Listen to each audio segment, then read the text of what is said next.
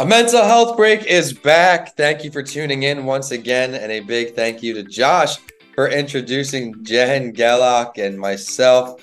We have a great conversation ahead. We chatted last week. We got to know each other a bit, and now I learned all the value she can add to this show because of her openness to share her story. So, Jen, thank you so much for taking the time to join our community of mental health champions. Yeah, thanks so much for having me on. I'm looking forward to this conversation today. I am as well, especially because we got the chance to meet each other. Normally, with a lot of these podcasts, it's cold. I don't I don't meet someone until they come mm-hmm. on the show. But before we dive into it, big love and shout out to our show sponsor, Dr. Carlos Garcia and Tampa Counseling and Wellness. They have just added a bunch of new services to their portfolio with new professionals coming on. So be sure to head to tampacw.com if you feel like you need a conversation with a professional. Remember, you are not alone. But Jen, we're going to ask you now to do your part to let us know we're not alone. Please share your story. Ah, where would I begin with telling my story? So, just a little background and context um, of how I got to where I am now. I mean, I grew up in Westfield, Massachusetts. I was a three sport athlete. I danced my whole life. And what happened was when I went away to college, I went to University of Tampa, which Vincent and I have in common. I uh, had no idea how to make friends without playing sports. I remember sitting in my room freshman year and being like, how do people even meet other people when you're not on a sports team? Because I literally been on a team rotating with a group of friends since I was what like 10 years old. So it was really foreign to me to be in a new environment and not have that built-in support group. So I want to say that's kind of where my my relationship with mental health really came to light for me just because I was really presented with who are you when you're not a certain identity anymore. And I did the only thing I knew how to kind of overcome that and I walked myself over to the athletic department where it was my comfort zone and just asked if there was anything I could do to get involved. And I got introduced to Tom Colby, who's still the sports information director at University of Tampa, who introduced me to Tom Jessee, who's still the women's basketball coach. And I became um, a student assistant all of undergrad. And I say it was the best job on campus because I got to room with the girls. I got to travel. I got all the swag. I got to go to every practice, but I didn't have to do the training anymore. And it was really great because I got to see what things were like from a coach's perspective, learning how to build a scout report, breaking down film. And I, um, from then, because of that experience, got an assistant coaching job up the road at St. Leo University in the same conference, Sunshine State Conference as Tampa.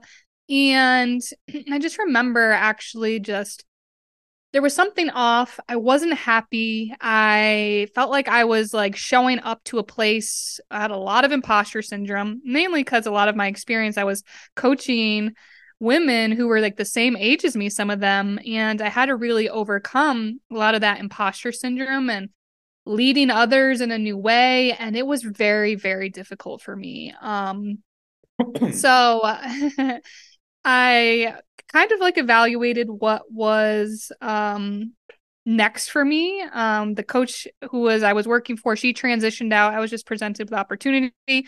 What's next? Um, I loved working with the girls off the court. So I went to Central Michigan University and worked in their athletic department, working with student athletes and I helped them think about their academic support, um, their degrees, what they wanted to do. I ran the tutor program, and I just really saw things at a high level of athletics. Again, being around athletes who were just like myself, who had no idea what they wanted to do because they had just been an athlete their whole life. That's why I went back to school to get my doctorate. I got my PhD and started researching things about athletic identity and leadership and ended up doing my dissertation on job burnout and why people were leaving college athletics. Again, I think there's like it's interesting. Our breadcrumbs leave uh, lead us to things that we need ourselves. Like things we're interested in are things that become our story because my first job out of getting my PhD was in 2020 or 2019. I went to University of North Alabama and COVID happened. And when the world shut down, my body didn't know how to handle that. While my mental health was still kind of always up and down most of my life, which is a little bit about my story. struggling through that imposter syndrome, achievement, trying to be perfect, I um, realized that a lot of my my pent up emotions around my mental health were like also causing me now to have physiological reactions and ended up having a panic a few panic attacks that sent me to the emergency room i um i was thought i was having a heart attack which if you've had a panic attack on the other a listener on the other side of this you know that like it's something that like makes you feel like you, you are going to die. So i had to learn strategies in dealing with anxiety in a whole new way um, because the doctors are like we think you're just having anxiety. And i was like well i have self-managed anxiety my whole life and this is something that feels completely different. So i just started researching what was happening to me and at the bottom of it, the very, very bottom, the root was just such low self worth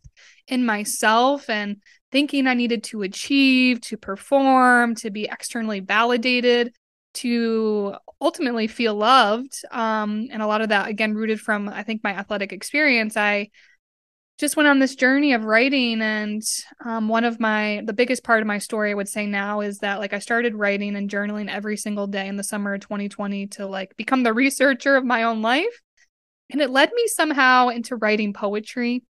It was just an expression that like wanted to come through in a new way. And in the last year i've published my first collection of poetry. I left my job as a professor to move into a more aligned space of work that I feel called to do. Uh, I've been on a spiritual journey. Um, and now I just really love, I feel like I'm on the other side of the really deep darkness that you are on the mental health and i feel called to help others which i know a lot of people when you make it to the other side you find the tools you find the strategies um, you want to share those those with others so that's where i'm at right now in my journey i'm just beginning to kind of share my gifts in a whole new way, share my experiences. And yeah, that was a lot, but that is my story.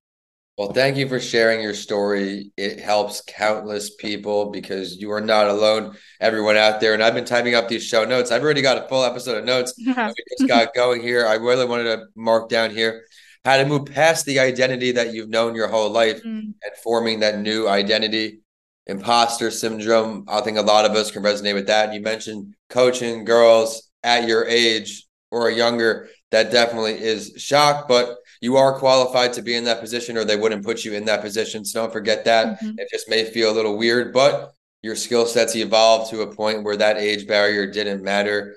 Now that you mentioned you're on this other side of things, and again, congratulations on that. You've come mm-hmm. so far. I'm seeing you now. You're smiling, and things mm-hmm. seem to be moving in the right direction when you're dealing with imposter syndrome, what are some things that helped you get past that? Again, I know everyone out there tuning in, you're not alone. How are some th- like, mm-hmm. what are mm-hmm. some things that helped you move so far yeah. past, I can say now? Yeah. Um, I want to say one of the biggest things was learning who I was on like a deep, I would even say soul level of what made me me and learning how to accept those things. Because for most of my life, I tried to change, I tried to be something for someone else or perform first, almost a lot of performing.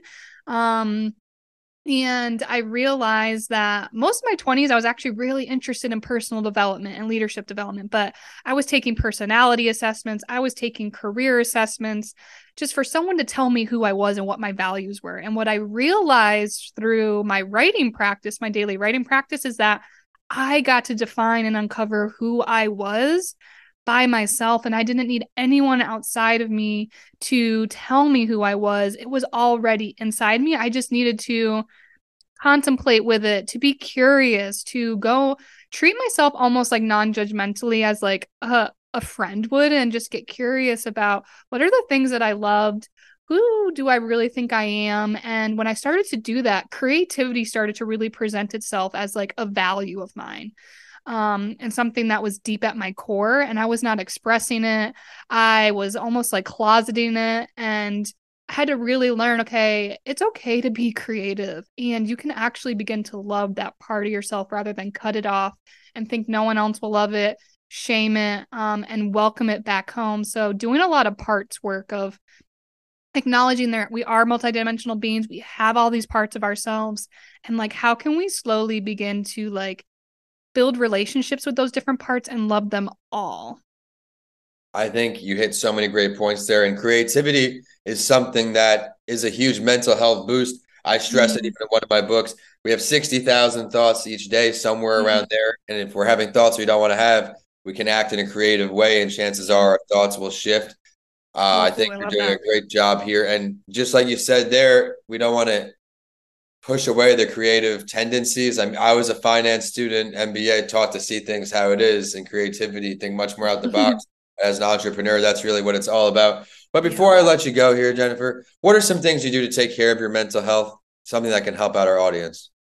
Yeah, so there are a lot of things I do now on a daily basis, but I think um again writing my poetry and having a daily writing and contemplative reflective practice just checking in um with a pen and like kind of going through a internal reflection process um has really helped me. Um some other things that I really do um that has shifted and I want to kind of um, the word God has a, you know, if you've gone through any religious trauma, can have an impact on your mental health. So I want to be careful using that word. My definition of God is the collective, collective loving consciousness of all that is. So you can replace that with divine force, right. source, the universe, whatever makes you feel comfortable. I've had to really build a relationship that there's something outside of me that is guiding me, that is protecting me, that is trying to show me the way. So I love to sync up to that. I have a lot of different practices for that as well. And then another tip, another one I use is breath work. So that's really helping me connect to the physiological of I realized a lot of my anxiety and depression was just like unmoved emotions, stored emotions um from the past but also just on a daily basis not releasing the energy that's built up so really just trying to move that through me um, with my breath is a great way to do it. But any sort of movement, um, dancing, stretching, being gentle, yoga with your body, qigong. Um, so I really just take a holistic mind, body, spirit, um, and emotional well-being approach these days, and it's really helped me kind of shift not just my mental health, but my physical, my spiritual, and my emotional well-being. Well, I would have to stop you right there and ask where can we find you online because you just gave so much value mm-hmm. to our audience. I want to thank yeah. you so much again for taking the time to join this podcast. Where can we say hello online? Where can we find yeah. about you? Well, the first thing I want to invite everyone to, if you've liked what I said, even about you want to start writing, I have a book called um, Half of Me An Inward Journey Back Home to Wholeness. And it invites you as a reader to. There's journal prompts and it just chronicles my story. If you're looking for hope or inspiration, um, it's like my whole story through to how I've got to where I am today. Um, but on social media, I'm Jennifer underscore G E L L O C K on all social medias. Um, and if you're specifically an athlete, I specifically work with athletes as well. And you can go to Inward Athlete um, on all social medias as well, too. Thank you for sharing that. And everyone, be sure to check her out online. She gave a lights out show, and the show is at a mental health break on all social media. And I am at Vincent A. Lancy on YouTube and social. Be sure to head to YouTube so you can get some video clips from today's show under the A Mental Health Break podcast. And with that, we are signing off. Both of us here in Tampa this time. Thank you so much, Jen. Bye, everyone.